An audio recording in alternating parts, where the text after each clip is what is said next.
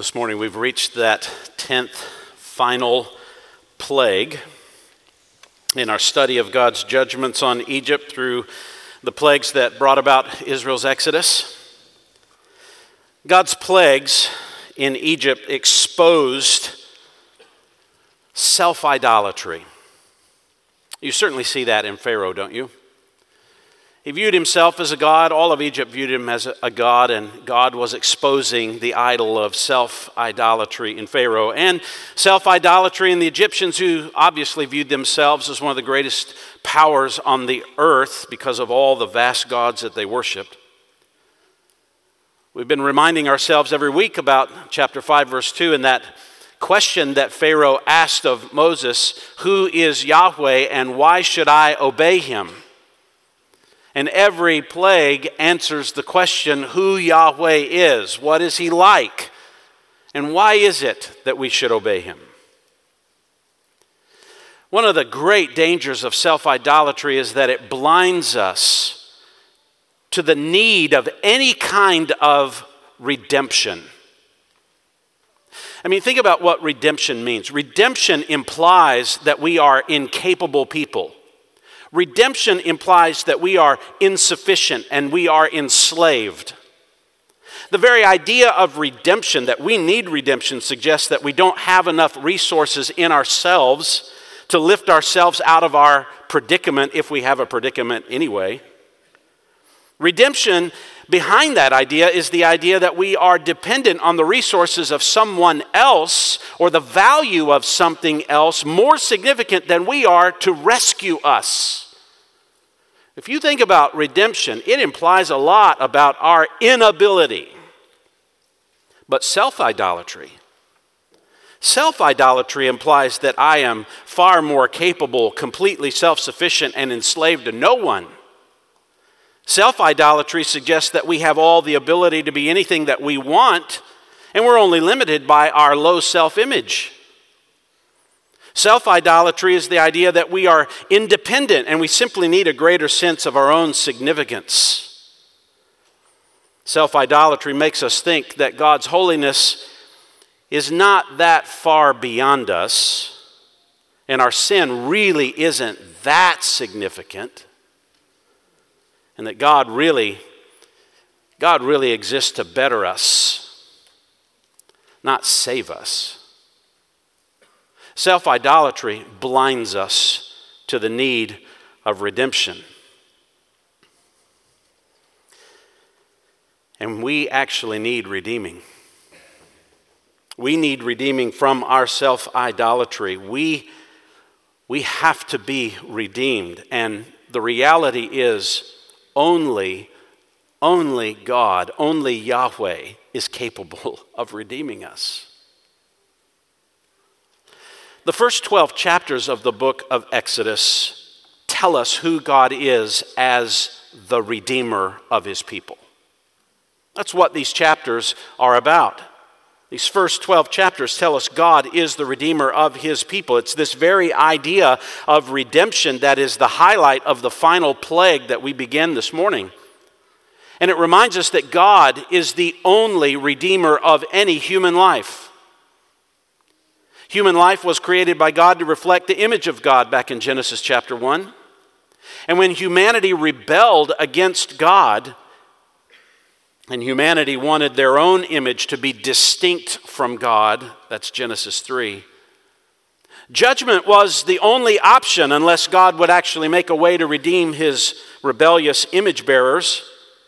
Only God could provide escape for, from his own justice. And it was his love, the love that is inherent in God. It was his own love that compelled him to save humanity from inevitable, divine, deserved justice. What is the way of escape from God's judgment for our self exalting rebellion against our Creator? Well, whatever would redeem us has to be serious enough to show how holy God is. It has to be serious enough to show how heinous sin is. Whatever way of redemption exists that would be sufficient enough has, the, has to show us that the way of escape must meet the standard of God, and it has to be enough to compensate for the very need of humanity. Whatever redeems us, the way of escape, has to restore us to the identity that we were actually created in the beginning to bear. And from the earliest days of human sinfulness, God has always provided some kind of picture, a portrait of his redemption. And that picture, that portrait of redemption, is painted again for us in Exodus 12. Exodus 12 is not merely the 10th plague. In fact, as Mark was reading through it, you really don't read a lot about the plague until the end of the section that he read. It's not just about the 10th plague, it's not just about the description of how God was going to expel Israel from the land of Egypt. A lot of what we find in Exodus 12 is a description of the most central memorial event in all of Israel's history. It was a memorial to redemption. This is where Passover is established. Passover is the memorial for Israel to revel in God's redemption. Passover is all about God as humanity's only Redeemer. We have to remember why God created and why he's redeeming the nation of Israel as he is. Israel was the nation chosen by God among all the other nations of the earth to demonstrate to humanity, all humanity, how God would save all the nations of the earth through his redemption. And when God redeemed Israel, this one nation, when He redeemed Israel through the Passover and the Exodus, it was a picture, it was a sign of how God would provide redemption for anyone through the ultimate seed of the woman who would crush the head of the serpent. So, Egypt's 10th plague reveals God as the sovereign redeemer of all human life. That's the picture we want to see. Now, this chapter, as we study it together this week and Lord willing next week, it has two parts to it. The first part's found in the first 28 verses, which we're going to try to focus on this morning. And it's basically instruction. It's instruction on what to do to remember God's redemption. The last part of this chapter, verses 29 to 51, is a description of how God then actually accomplished redemption for Israel. And so we're going to follow the same roadmap in our study this week and next. This week we're going to look at the instruction about redemption. Then next week we'll look at how God accomplished that. And we'll spend uh, a lot of time next week, Lord willing, talking about how that impacts us in this era because of what Christ has done. You say, Sir, you're not going to talk about Jesus at all today? Really? Did you think that? You better not think that.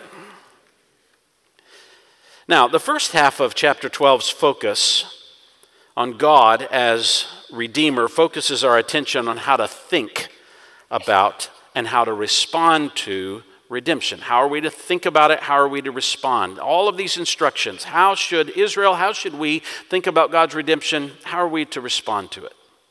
So that's what I want us to, to look at this morning. These two critical considerations about God as the sovereign redeemer of life. Just two considerations this morning about God as the sovereign redeemer of life. And the first thing we want to look at is how to think about God's redemption. How should we think about it? Before you ever get to that 10th plague, God says, Here's, I want you to think about this in very explicit terms. Now, you have to realize Israel had never done anything quite like this before.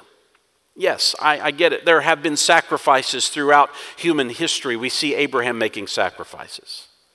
Yes, there have been sacrifices. One of the oldest characters in the Bible is likely Job. And you remember Job in the opening chapters of the book of Job, and he's making sacrifices on behalf of his children in case they have committed some sin that needed to be atoned for. So, sacrifices have been a part of people's life for a long time, but we've never seen anything quite like this. And Israel certainly hasn't done anything quite like this. There's never been this memorial act that celebrated God as a redeemer quite like this, but here it is. And think about what it took. It took 430 years of enslavement and suffering and hardship before Israel could actually then memorialize God's redemption, really relish the redemption of God. And that's why half of Exodus 12 is given not just to tell the story of how God expelled Israel from Egypt, but how God actually redeems them. And really, how God redeems any person from the consequences of the curse of sin. This is an important issue to keep in mind.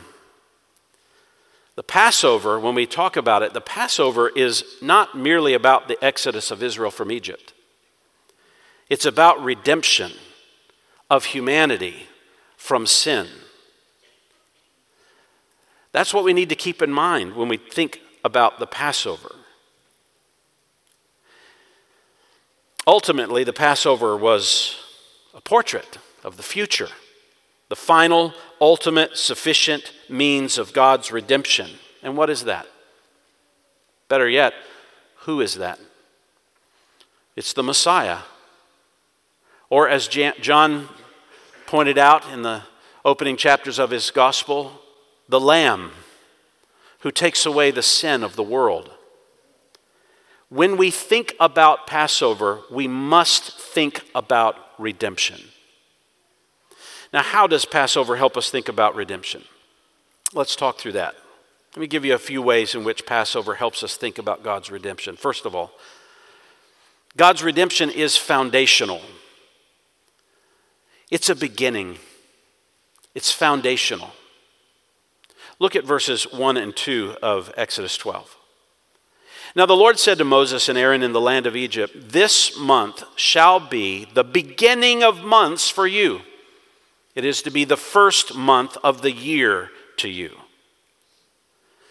Interestingly, Israel had never really been identifiable as a nation until this point. Yes, I get it, they were identifiable as a people. They were called the Hebrews. But they were basically a nomadic people. When you read the book of Genesis, Abraham, Isaac, Jacob are nomads roaming around, roaming around throughout the land. They weren't necessarily viewed as an identifiable people, as a nation. They didn't have a national entity.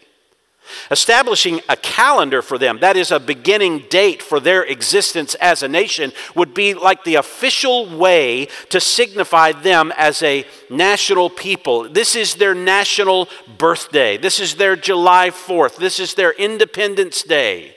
You'll start your month and numbering your months with this day that marks your redemption. Isn't that interesting? What defines them as a nation is redemption. What defines them as a people as the first month is their redemption. Interestingly, modern Israel today does not define their year by their redemption date. They define it by the agricultural seasons. Tishri, which is the months of September, October, is the first month of the Jewish civil year right now. They celebrate Rosh Hashanah. That's the beginning of their civil year, and it's the beginning, it's the ending and the beginning of the agricultural year. It's, it's kind of the making money time to celebrate. Not until the second century AD did the Jews actually beginning, begin their year with Rosh Hashanah as the civil new year. Before then, it had usually been this first month, which typically happens in March and April in the spring. The scriptural calendar is prescribed by God. In fact, uh, Tishri the sev- is called the seventh month in the scriptures, never the first month. Redemption actually gave Israel a joyful reason to start counting their time. Did you ever think about how they counted time as slaves? Would you even count time? Would there be any reason to do that? Every day is the same. Every day has really just no real personal identity marker for you other than we just do what Pharaoh says. As one commentator pointed out, when Pharaoh is in charge of time, one's days become an endless repetition of wearisome toil that in time may seem to go on forever. Past and future are just limitless extensions of an intolerable present, but my, What a, monumental, a monumental change happens in a person's life when God is in charge of one's time instead of Pharaoh. Expectation replaces resignation. Hope replaces numbness. Rhapsody replaces routine. Celebration replaces drudgery. Why? Their calendar, their beginning, their foundation started with redemption. Every year was not a reminder that there's hope on the horizon. Every year was God has saved us. God has saved us. Made me think of Paul's statement in 2 Corinthians 5:17 when he talks about us in the new birth. We're new creations in Christ, aren't we? Everything is new. The old is gone behind us. It's a new life. You ever think about your own redemptive birthday?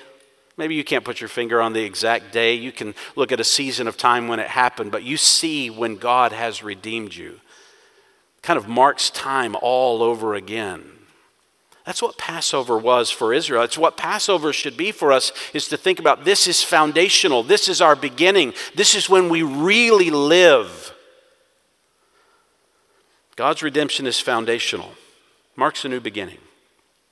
Secondly, God's redemption, this is the way we think about it, and we should think about it. God's redemption is sacrificial. God's redemption is sacrificial. This is in verses 3 through 13. And this is likely the most important element understanding redemption. Without a sacrifice, if you don't have a sacrifice, you have no salvation. There's no redemption if there's no sacrifice. But it's important for us then to ask ourselves the question then, what is God actually signifying through a sacrifice? I've had conversation with non Christians before, and they ask a legitimate question Why do you believe in such a bloody religion? It's so violent. And it is. In fact, I think it's far more violent and far more bloody than most of us Christians actually think about. What is God signifying? What is He emphasizing? Well, this is what I want to talk about for just a little bit. So, just so you know, this is the longest point of the sermon, all right? Settle in. I'm not going to belabor it too much, but I want you to think it through with me. Think through these, these different aspects involved in the emphasis of sacrifice. First of all, when we talk about sacrifice, we mean the sacrifice is a substitute for you. When you think about sacrifice, what you think about is the sacrifice is actually a substitute for you. I mean, look at verse 3. Speak to all the congregation of Israel, saying, On the tenth of this month, they are each one to take a lamb for themselves, according to their father's household, a lamb for each household. Did you see that? A lamb for themselves, for each household.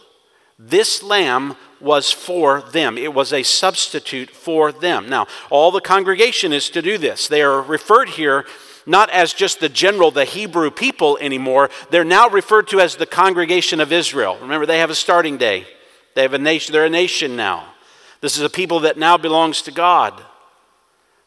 Now, I don't know how Moses made this announcement to the entire congregation of Israel. As we'll learn later in the chapter, there's at least 600,000 men, in addition to all the little ones and others who have attached themselves to the nation. Did Moses actually stand up in front of 2 million people without amplification and tell them all of this? I, it's hard for me to see that. It's very possible that what he did was communicate through the leaders, like he will. We'll see that later in the chapter. And they then began to disperse this information to the people. But he's, he's telling the whole congregation, he's dispensing this information to them. And he tells them on the 10th day. Now, why the 10th day of this first month? Why not on day one? Why the 10th day?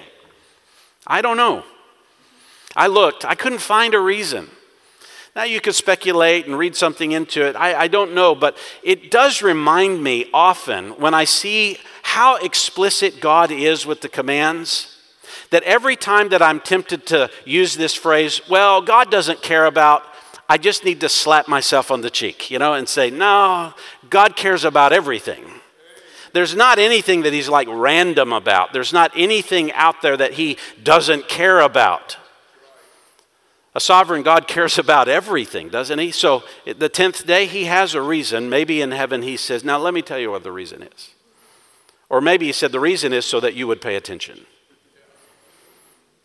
So that you would pay attention. On the 10th day, you had to be explicit because God was explicit. So each one is to take a lamb for themselves. And we're not even told here why it had to be a lamb. I mean, there will be other sacrifices bulls, doves. There's other things that would be sacrifices. There were other animals that were sacrificed in the past. Why a lamb? Maybe it was because Israel was an agricultural people at the time. Remember, they were shepherds, and what did the Egyptians think of shepherds? Well, they hated them so much that they gave Israel their own piece of Egypt so they wouldn't have to deal with Israel because they didn't like shepherds. And obviously, the shepherding image plays a large role in how God pictures himself and the Messiah and us as the flock of God. What's interesting to note, the first use of the term translated here as lamb, the first use of that term is found in Genesis chapter 22, verses 7 and 8. You know what's in Genesis 22? Does that ring a bell to you? It should. That's a very important chapter in Genesis. I mean, they all are, but that's a really important chapter in Genesis. It's when Isaac spoke to his father Abraham as they're going up to Mount Moriah, saying, Father, I see the wood, I see the fire. Where is the where's the lamb? That's the first time that word is used. The next time in Scripture that word is used is right here in Exodus 12. It is almost as if, in the revelation of God, He wanted Israel to think of Genesis 22 when He said, Go get a lamb. Lambs were known for being offerings, but normally burnt offerings. Burnt offerings were the most common kinds of offerings and they were almost always consumed on the altar by the fire, not consumed by the person by eating it. But that's what's happening here. Now, Isaac, when he was going up on the mountain with his father, he knew the purpose of a lamb. A lamb was a substitute. So, Father, there's fire and there's wood. Where's the lamb? And Abraham says, Well, God's going to provide one. Now, in Abraham's mind, it was Isaac because that's what he was told. You're going to offer up your only son.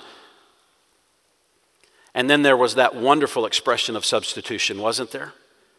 As he took the knife to put it across his son's throat to drain his son's blood from his body and watch his life slip away, there caught in the bush was a substitute.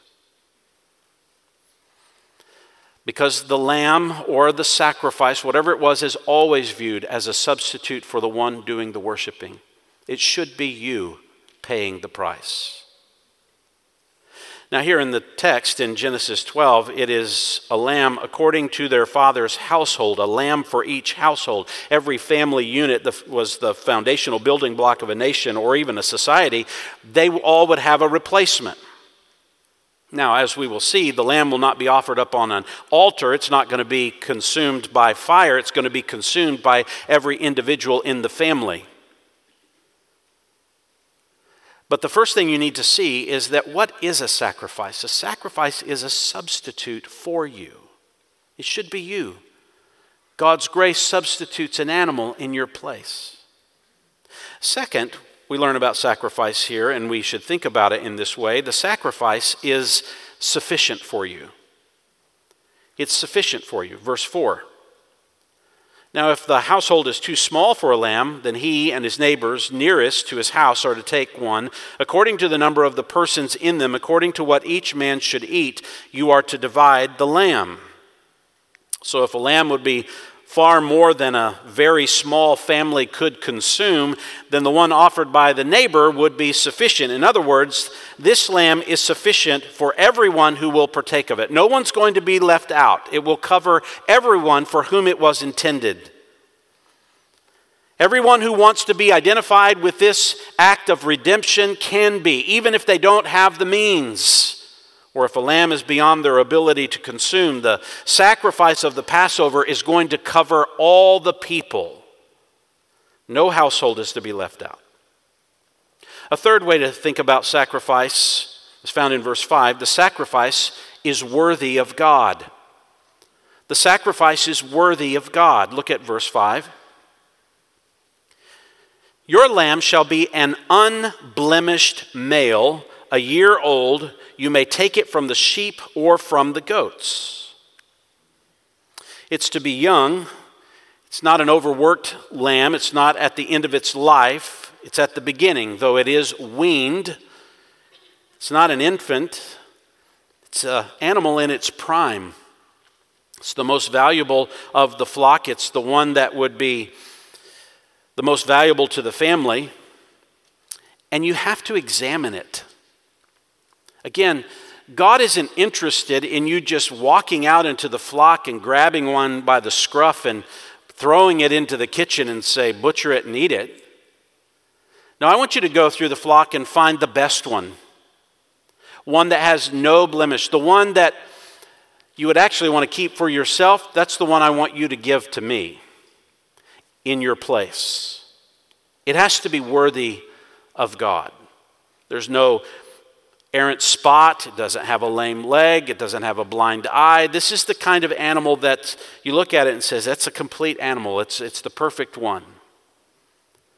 This is about worship, isn't it? Redemption is about worship. And when we talk about the word worship, what does it mean? Well, it comes from the Old English word worthship, meaning what you bring reveals how worthy you think God is. If you bring a sacrifice that is the worst of your flocks, what you yourself wouldn't even want, what you don't mind getting rid of, what does that say about God?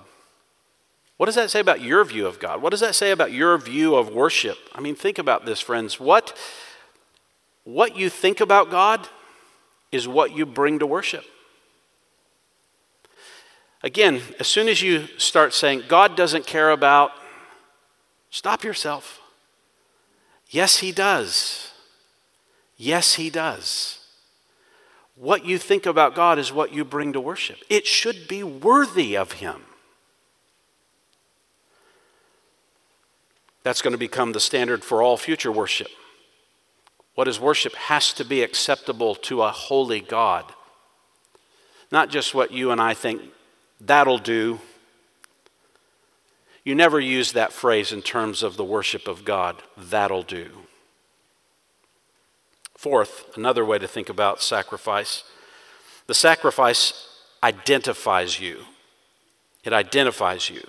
Now, this is really significant in verses 6 and 7. You shall keep it until the 14th day of the same month. Then the whole assembly of the congregation of Israel is to kill it at twilight. Moreover, they shall take some of the blood and put it on the two doorposts and on the lintel of the houses in which they eat it. Why do you have to keep this animal for four more days? So we, we pick it out on the 10th day of the beginning of our month. But we got to keep it separate for four more days, and on the 14th day is when we're going to actually do something with it. Why, why do we do that? Well, I think you want to ensure that it is healthy, that it is worthy, that it doesn't have any problems. You're separating it from all the others to really put a unique value on it. It's distinct, it's a purposeful animal. You want to really separate this lamb or this goat from all the others for one singular purpose, which says you are being purposeful in the way you approach this worship. Think about it. For four days, you're going to feed it and you're going to protect it as if it is something very unique and special that's going to be offered in your place to God, signifying your redemption. Do you see how God is calling them to think with great detail and purposefulness about this sacrifice? There is nothing casual, random, or meaningless about their approach to redemption. Likely another reason for the delay is so that the whole entire family could be identified with this animal. They've separated it. The whole family is going to recognize this animal. I don't know if they named it like some of you do your animals. I've, I've heard of that. Like the England clan, you name your cows before you kill them, right? Yeah, they name them and they, they celebrate eating Bessie or whoever it is, you know, while they. It's like a family event. Maybe that's the idea. But there is some sense in which they're identifying themselves with this particular animal that will be offered in just a few days. There's an anticipation that builds towards the sacrifice. Verse 6 goes on to say, the whole assembly of the congregation of Israel, the whole assembly of the congregation of Israel. Not just calling them the Hebrews again, but the assembly of the congregation of Israel, the name by which they're going to be known as a nation from here on out. I don't know that this means that they all did one gathering of all two million people at one time and they met in somehow the, the city square of Goshen and slit their animals' throats together. I think they all did it wherever they did it in their homes, respectively, at the same time, at about twilight. But they all did it together. It's as if it's a reminder. It's not just me being redeemed, but He's redeeming an entire people that we belong to and they kill it at twilight. Thinking about twilight means they're right on the verge of judgment. God's judgment comes after twilight, it comes at midnight, and just before the day slips into the night, they are to kill this animal and thereby go to sleep, resting in the fact that God has saved them from judgment. And they're to kill it. The word actually should be translated more likely they should slaughter it. To slaughter the sacrificial animal was graphic, to say the least.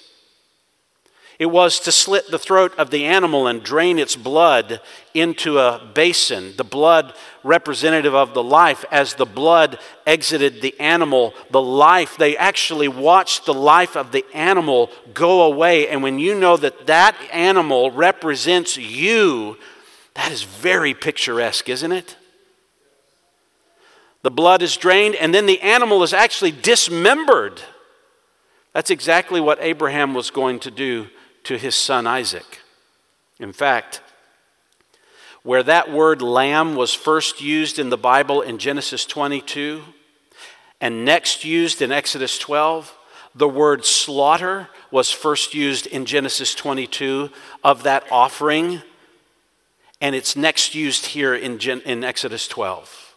As if to, again, solidify in your mind there's a connection here of sacrifice and what happened with Abraham and his son and what God is doing in redemption for his people. It's really picturesque. It's a graphic act you, you kind of wonder if we had to sacrifice animals, would we, and we watch their life drain away, I wonder if we would take sin more seriously. Nah, it'd be like brushing teeth. We don't take that very serious. We do it every day. We just kind of do it. We'd kill animals. We'd watch it go away. It'd become old hat. We just got to do this to satisfy some religious function. It's kind of like showing up to church on Sunday. Maybe becomes tradition. I mean, after all, how, how, how much does it really strike you that the Son of God was actually slaughtered for your sin? You think an animal would make that more picturesque in your mind than actually Jesus Christ, the sinless Son of God, if that doesn't mean anything to you? But that was the idea. It's the worshiper that had to kill the animal because it was his sin that was being put on that animal and being paid for and redeemed. And they had to watch that life go away, just as we think on the Messiah. Look at verse 7. They shall take some of the blood and put it on the two doorposts of the doorposts and on the lintel of the houses in which they eat it. Why? An interesting note I learned this week from commentator Duane Garrett he notes that excavations at Amarna, which is an ancient Egyptian city in the 1300s BC, have revealed that during the Egyptian New Kingdom, aristocrats advertised their ownership of their houses by having their names painted in brightly colored hieroglyphs on the doorposts and the lintels of their homes. Thus, the placing of the blood of the Passover lamb on the same locations on the house of the Hebrews may have signified Yahweh's ownership of those homes. What does that mean? You sacrifice the animal and you take its blood and you put it on the doorposts and the lintel of the home to say, we completely identify ourselves as under the name of Yahweh and the redemption of Yahweh. Yahweh's redemption becomes our identity. That's fascinating. Complete, total identification of an entire people by one substitutionary sacrifice for the redemption of sin. And think about this also. What if you were a Hebrew and you didn't participate in this act? You wouldn't be redeemed. You didn't get redemption because you were just an ethnic Hebrew. You were redeemed because of a sacrifice. And if you didn't personally identify yourself with that sacrifice, you would not experience the redemption. It required personal involvement, personal conviction that this animal sacrifice represented my life. And the death of that animal meant Israel, as a people, they were not sinless. You think about that? See, this whole time we've been talking about the sin of the Egyptians the idolatry of the Egyptians. What does this sacrifice say about Israel's own sin? They needed a sacrifice, they were not sinless. It's, it's very much like the, the idea that the Apostle Paul picks up in Romans chapter, chapters 1 through 3. You know, in Romans chapter 1, he hammers the Gentile, the pagan world, giving them over to their own hearts, just like God did with Pharaoh. But in Romans 2 and 3, he turns his attention to the Jews who assume that they have the covenants of God. They certainly should be okay, right? But you remember Romans 3, verse 9. Paul, the Hebrew of the Hebrews, asks, What then? Are we Jews better than they? Not at all, for we have already charged that both Jew and Greeks are all under sin. As it is written, there is none righteous. Can you finish the phrase? No, not one. If you want redemption, you have to have the sacrifice. We've already seen Israel's sin. You remember when Moses went to them and said, Hey, I showed up here to bring you out of Egypt. And they're like, What? You? Fact, I don't know if you remember this, but Joshua makes a very interesting statement about Israel when they were in Egypt as Joshua was leading them into the promised land. Joshua 24, verse 14, it says, Therefore, fear the Lord and serve him in sincerity and truth, and put away the gods which your fathers served beyond the river and in Egypt. Do you ever think about that? For hundreds of years, it's very likely that Israel was not singularly devoted to Yahweh, buying into some of the paganism of the Egyptians. Thus, they need redemption. In fact, throughout these plagues, what's fascinating to me, we've been told almost nothing about how Israel was responding to the plagues in Egypt. We don't know what they were doing. I mean, they had been separated from some of the effects of the plagues. What were they thinking when that happened? Well, this act would show what they were thinking. If you really believed that God had singled out Israel as a people and he was about to redeem them, you would take the, the lamb and slaughter it, and you would put the blood on the doorposts and the lintel because you believed God was going to save you and you knew judgment was coming. Now, it's a fair question to ask whether the Egyptians knew about this act.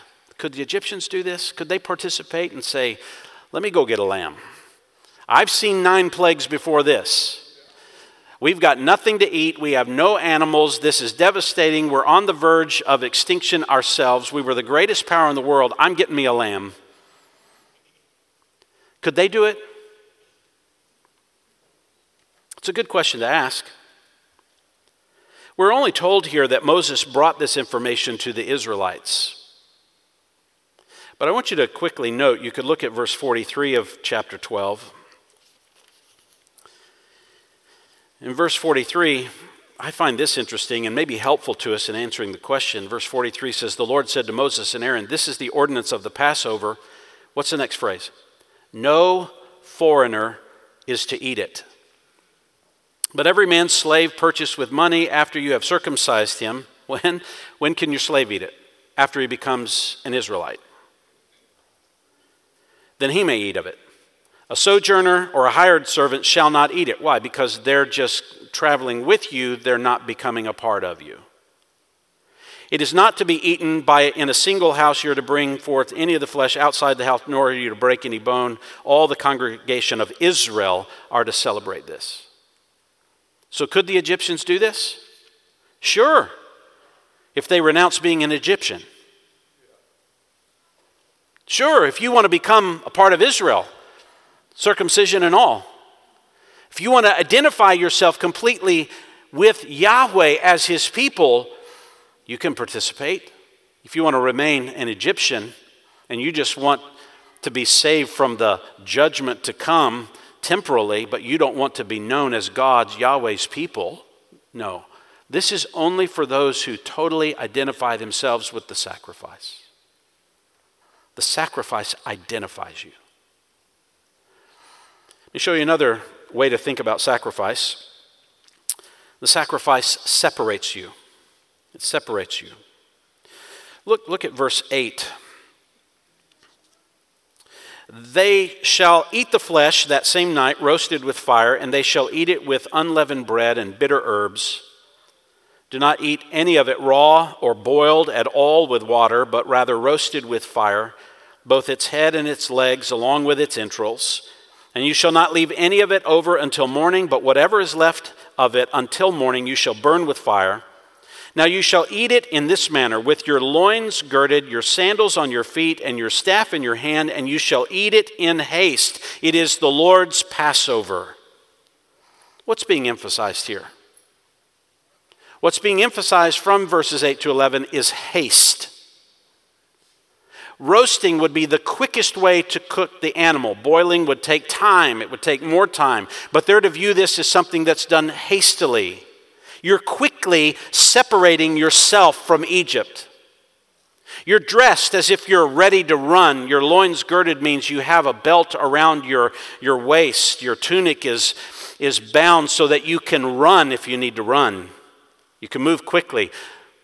Can't be raw. I mean, that would be the quickest way, but they're not to eat things with life still in it.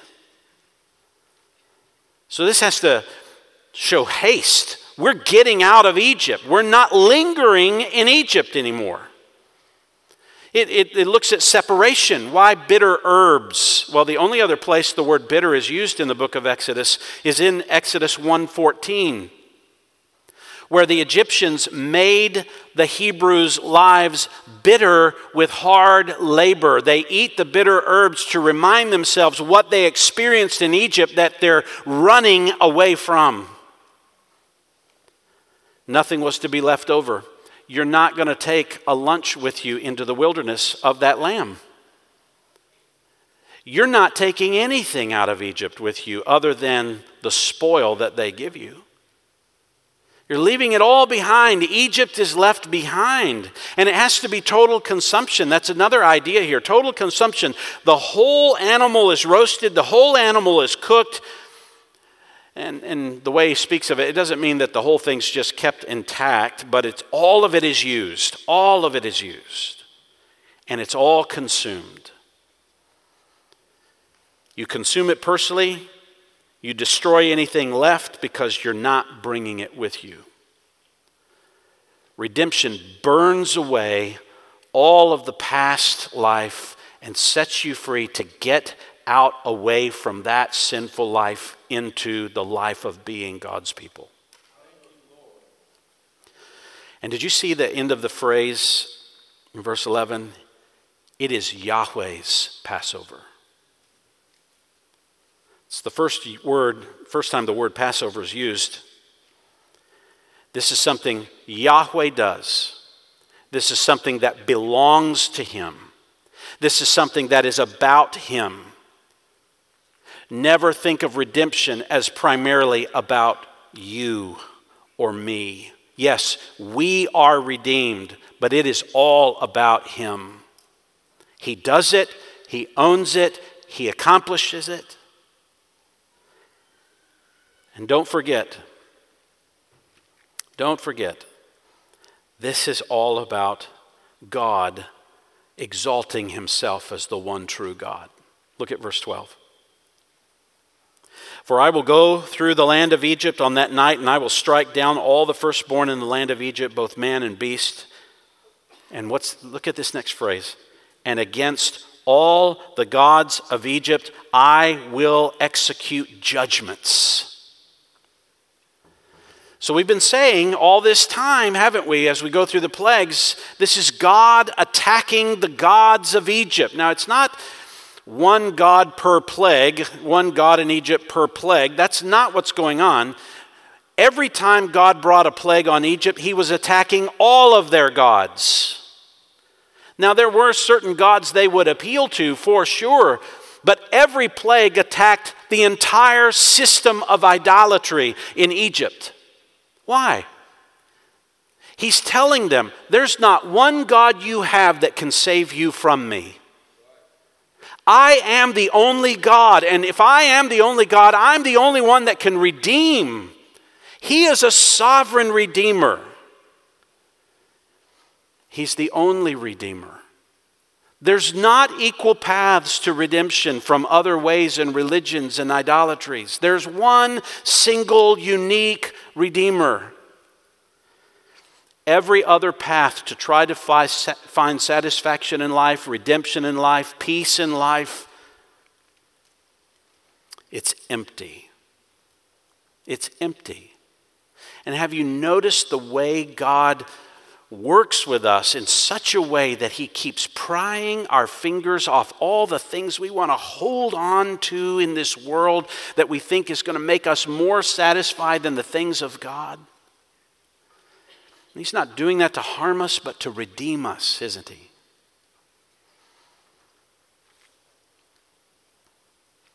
Taking these firstborn animals, these firstborn people in judgment, what is God saying when He does that? I'm going to take these firstborn out. What is He saying? Life belongs to me. I preserve it in redemption, I'll take it in judgment. Pretty profound, isn't it? Look, look at the end of verse 12 again. How does it end? I am Yahweh. There's a lot I'd like to say about that, but I, I can't do a lot of it now, but can I just note this one thing? Okay, I'm going to. That phrase, I am Yahweh, if I were you, every time I'm reading through the law, you know, all those tedious laws, especially in Leviticus, and especially if you read through Leviticus 18, 19, 20, it's called the moral code, the holiness code. The singular motivation for why you obey God and His law, it's said over and over and over and over. You obey Him because I am Yahweh.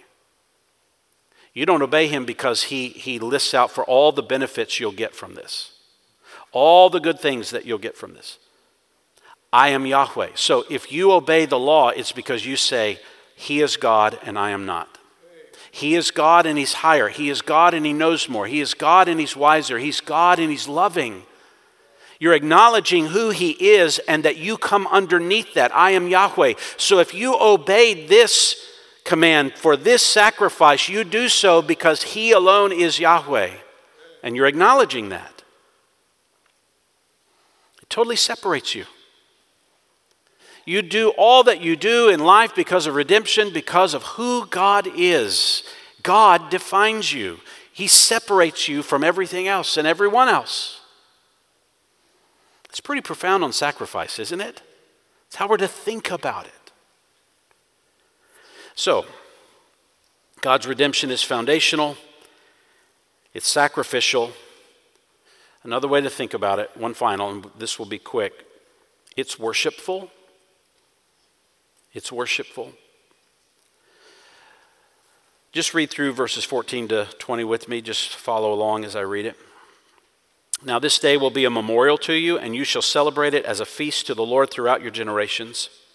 You are to celebrate it as a permanent ordinance. Seven days you shall eat unleavened bread, but on the first day you shall remove leaven from your houses. For whoever eats anything leavened from the first day until the seventh day, that person shall be cut off from Israel. On the first day you shall have a holy assembly, and another holy assembly on the seventh day. No work at all shall be done on them, except what must be eaten by every person. That alone may be prepared by you. You shall also observe the feast of unleavened bread, for on this very day I brought your hosts out of the land of Egypt. Therefore you shall observe this day throughout your generations as a permanent ordinance. In the first month, on the fourteenth day of the month at evening, you shall eat unleavened bread until the twenty first day of the month at evening. Seven days there shall be no leaven found in your houses, for whoever eats what is leavened, that person shall be cut off from the congregation of Israel, whether he is an alien or a native of the land. You shall not eat anything leavened. In all your dwellings you shall eat unleavened bread. Have you ever read something like that and wondered, why, why is God repeating himself just in a matter of verses there? It's almost like he knows us. You weren't paying attention the first time. You need to hear it again. Redundancy is helpful to your sinful soul. Listen to it again and again. But note, it is a memorial, it is a feast to the Lord, it is to be celebrated as a permanent ordinance. A memorial means that it's an intentional, formal act of recalling, remembering what God has done. It's an act of remembrance. It's called a feast, and a feast is a very specific word in Hebrew that talks about a festival, or think of it as a holiday. You're to make this a distinct day like a holiday when you, you don't go into work and you dedicate the whole time to remembering what God has done in redemption. And it's to be a permanent ordinance. As long as you are a nation, you will do this sacrifice. You will honor this memorial, this remembrance. As long as you are my people, this is what you do. And there's going to be a gathering, a holy convocation, he calls it. I don't know that they'd ever had any holy convocations until this point. Now, later, when they get out into the wilderness in Leviticus 23, the Lord's going to spend a lot of time defining what holy convocations are. So we'll wait till we get to Leviticus 23. And hopefully, we're all still alive in 20 years when we get there, and we can talk about it then.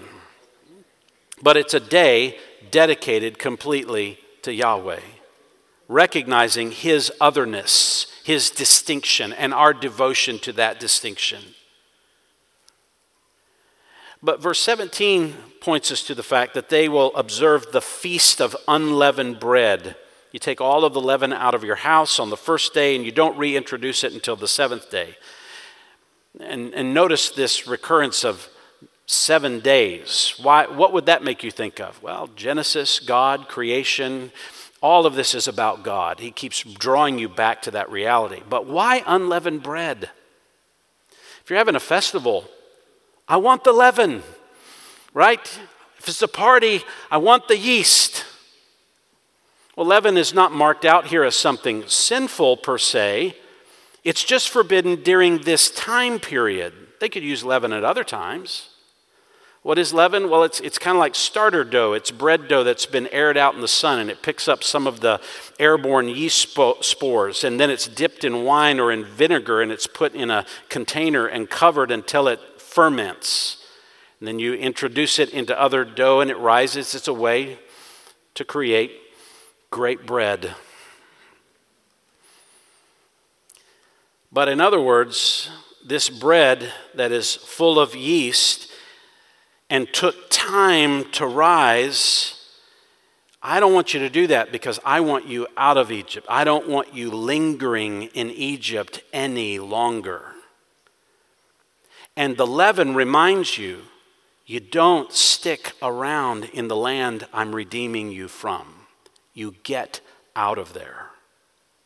They're to leave immediately, turn away from Egypt. You don't look back.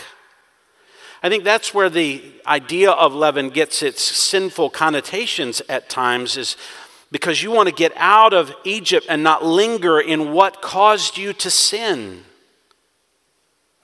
And if you don't acknowledge this, if you don't do this, if you say, No, I like my leaven, I'm going to party with it, what does verse 19 say? You will be cut off. What does that mean? You'll no longer be considered an Israelite. You're outside the people of God. You're not a part of the covenant community anymore. You're outside of them because you're not identifying with the marks that define them. Redemption is the theme of the gathered, dedicated worship that they would experience. They would meet in a holy convocation and celebrate redemption together. That's a pretty profound way to think about redemption. It's foundational to who we are, it's sacrificial and all of that that it means, and it's connected to our public worship. That's what redemption is about. That's how we're to think about it. Now, I want to finish up quickly with verses 21 to 28. How do you respond? How do you respond? We will look at this quickly, but here Moses essentially gives all of the leaders of Israel all of the information that he's just been given, and they're in turn going to teach others about it. And here's how they're to respond it's really very simple. Two ways to respond here.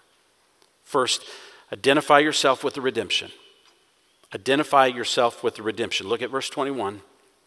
Then Moses called for all the elders of Israel and said to them, Go and take for yourselves lambs according to your families and slay the Passover lamb. You shall take a bunch of hyssop and dip it in the blood which is in the basin and apply some, some of the blood that is in it in the basin to the lintel and to the two doorposts, and none of you shall go outside the door of his house until morning. For Yahweh will pass through to smite the Egyptians. And when he sees the blood on the lintel and on the two doorposts, Yahweh will pass over the door and will not allow the destroyer to come into your houses to smite you. Everything here is about personal and corporate choice to identify completely with redemption. You see, why, why hyssop? What was that? Well, it's, it was just a plant, it wasn't native to Israel. It's a plant that they would use, and they would just simply use it to paint the door of the house. It really didn't mean anything until they used it for this. Hyssop has no inherent meaning until you use it for redemption. And then from that point forward, hyssop is always used through the Old Testament to refer to something that is cleansing from sin. In fact, David describes it in his confession of his sin with Bathsheba in Psalm 51, verse 7 Purify me with hyssop. Not because there's something internal in hyssop, but because hyssop was used to mark redemption and cleansing from sin. And when God sees that blood, what does that mean? When God sees the fact that you chose to identify yourself with Him and He sees that you put the marks of redemption over, He will pass over. He sees your faith. He sees you believed, and your belief rescues you from judgment. He'll keep the destroyer from coming. What's the destroyer? Likely some angelic, angelic being with God. And it's as if God stands guard over your house and makes the destroying angel pass by. You'll move on. Isn't that a wonderful picture of redemption? But you have to identify yourself with that. And then the second response is you have to instruct others about God's redemption you instruct others. That's what he says in verse 24. You shall observe this event as an ordinance for you and your children forever. And when you enter the land which the Lord will give you as he has promised, you shall observe this rite. And when your children say to you, What does this rite mean to you? Don't miss that. To you. Does this mean something to you? You shall say, It is a Passover sacrifice to the Lord, who passed over the houses of the sons of Israel in Egypt when he smote the Egyptians, but spared our homes. He redeemed us. And how did the people respond to that? And they bowed low and they worshiped. And the sons of Israel went and did so just as the Lord had commanded Moses and Aaron, so they did. What did they do? You instruct others. Now, we'll talk about this more later, but It's really fascinating to trace how infrequently Israel is stated in the rest of the Old Testament to observe Passover. They'll have long swaths of their history where they'll never celebrate this ordinance. What does that do to them? It numbs them to the depths of what redemption really accomplished and meant. This is why you're to do it regularly, to remember it. Now, we're going to have much more to say about this next time. But I, I hope you see that redemption is the theme here. And every element about this is all about redemption. Every element was so about the identity of Israel and God. That is why, listen carefully, it's not time to put your notes away. Think about all that we've talked about. When John the Baptist in John 129 stood up and he looked and he pointed and said, Behold, the Lamb of God, the Lamb of Yahweh, who takes away the sin of the world. Do you know what those Israelites thought of? When the apostle Paul referred to Jesus in 1 Corinthians chapter 5 verse 7 as our Passover, what did he mean? when we're said to get the leaven of sin out of us. We're not to linger in the culture. We're not to keep the culture in us. We're to remove the culture from us because we've been redeemed. Luke tells us in Luke 22 7, it was the first day of unleavened bread on which the Passover lamb had to be sacrificed when the events of Jesus' crucifixion began. What is he saying?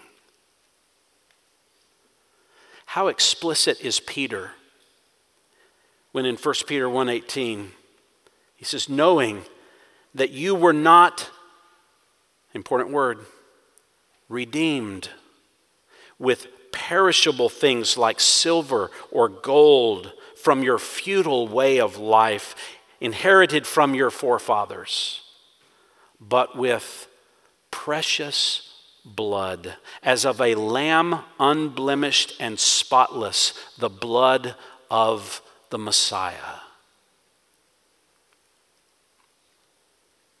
It was the Apostle John in the book of Revelation, in chapter 5, who just wept bitterly, uncontrollably, crying when he noticed that the Father had a scroll in his hand that contained all the information that would complete human history and complete redemption. And he looked around, and John couldn't find anybody, anybody who could take the scroll from the hand and break the seals and bring about the finality of redemption until he saw. Says it very explicitly in Revelation chapter 5. John was told, Stop weeping. Behold, the lion that is from the tribe of Judah, the root of David, has overcome so as to open the book and its seven seals. And John says, I looked up and saw between the throne with the four living creatures and the elders a lamb standing as if slaughtered. What does that mean? And the lamb took the scroll and began to break its seals and finalize redemption, and the whole universe erupts in praise. So, no Israelite looked at Passover and said, Our redemption is found in a little animal. They knew that animal represented something far greater. It is Christ, it is the Messiah you want redemption, you have to identify your whole life in His sacrifice in your place. And that identifies us as a people. This is why it was the Passover meal that Jesus celebrated with his disciples. And he took the bread and he broke it and said, Take it and eat it, as if you were identifying with him and you are now becoming his body. And you take the cup, which is the shedding of his blood, meaning he gave up his life for you in your place to satisfy the holiness of God on your behalf, and you consume it. And we do it all together regularly, as Jesus said, to remember, as if this is our memorial of our spiritual birthday, our Independence Day, as it were, when we became new creatures in Christ, liberated from sin. And that's why we do it together. It signifies who God's people are in this new covenant that He has established in His blood, which is what we want to celebrate together now. Let's pray together. Father, we know that the law and all that it contained in the Old Covenant is just a shadow of all the good things to come and that have come in Christ now. It's by His one offering, the Lord Jesus Christ, that He has now perfected for all time those who are being sanctified.